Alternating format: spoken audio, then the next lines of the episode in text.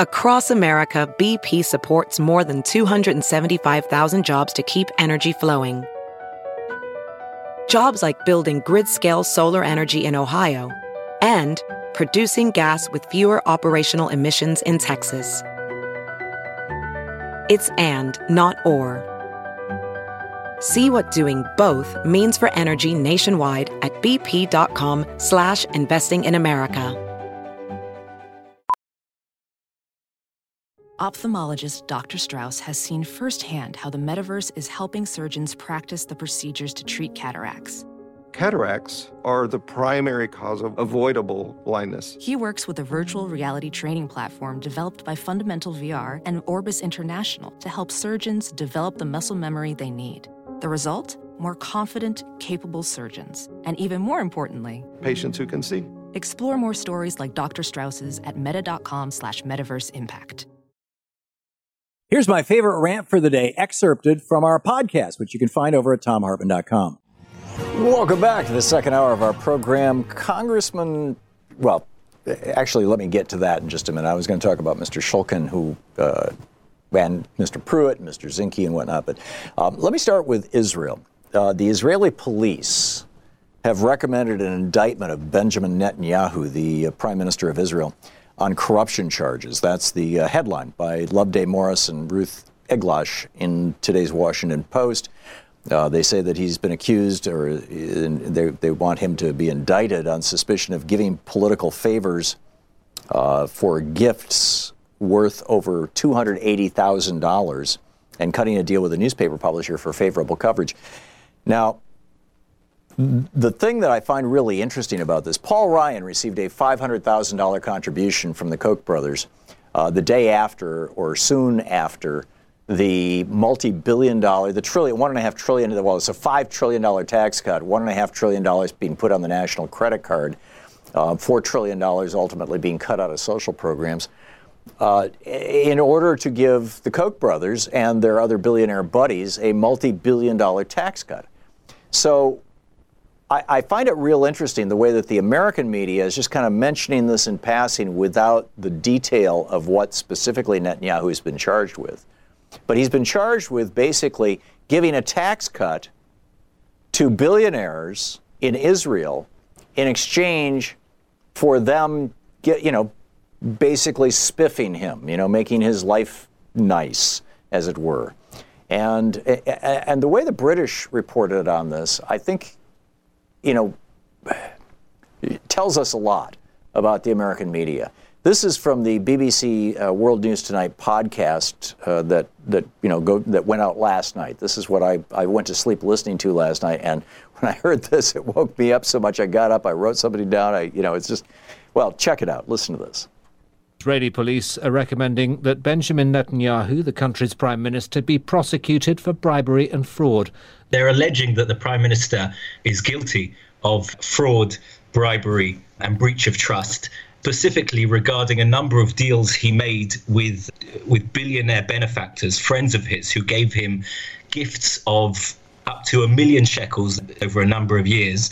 And in return for those gifts, he passed a number of laws which benefited those billionaires financially, particularly a tax loophole, which is said to have given a number of his friends potentially uh, millions of pounds um, and, and many more millions of shekels uh, in uh, tax exemptions. And that's one of the cases. In the other case, it's to do with trying to influence the coverage of a newspaper. Is that right? According to police, Netanyahu made an agreement, a quid pro quo deal Fox with its um, uh, editor for him to personally limit the um, the circulation of, a, of an arrival newspaper in order or in return for uh, the Yediot Ahronot paper to give him better coverage. So there you have it. Uh, you know, manipulating the media.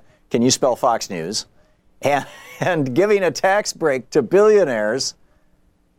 To, you know, the, the, the Israelis want to prosecute Benjamin Netanyahu for this.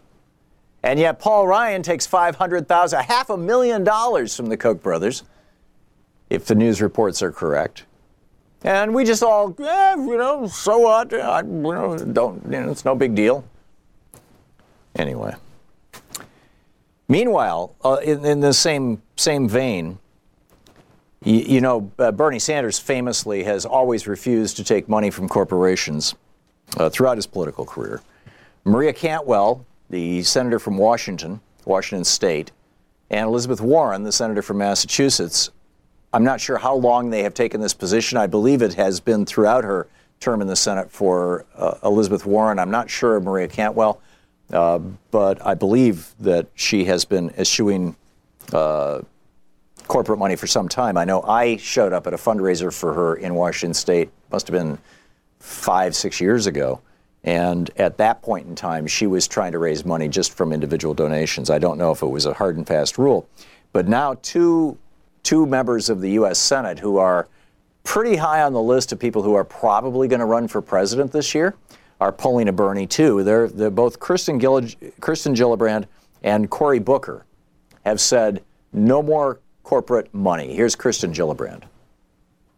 Because of the corrosive effect of corporate money in politics, I've decided from this point on, I am no longer accepting corporate PAC checks into my campaign.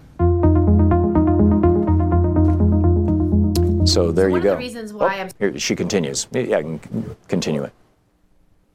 Well, that's all right. We, we, we heard what she said. Now, uh, others who are doing this, uh, Representative Beto or Beto O'Rourke, B-E-T-O. I'm, you know, we, he doesn't get enough coverage in uh, in the in the media. I haven't heard his name enough times to know how to pronounce it. But uh, Beto O'Rourke, uh, he is the guy who is running against Ted Cruz in Texas for the Senate, and Randy Bryce, who is going to, uh, I think, there's a very good chance he's going to take down Paul Ryan. He's refusing to take corporate PAC money. Meanwhile, it, while the corporate PACs are pouring money into people like Scott Pruitt and Donald Trump and Republicans in Congress who, you know, Lamar Smith, the head of the science committee, who denies science, you know, which should tell you how corrupted our American body politic is by billionaire money. Something that apparently gets you indicted in Israel, but not in the United States. It gets you reelected.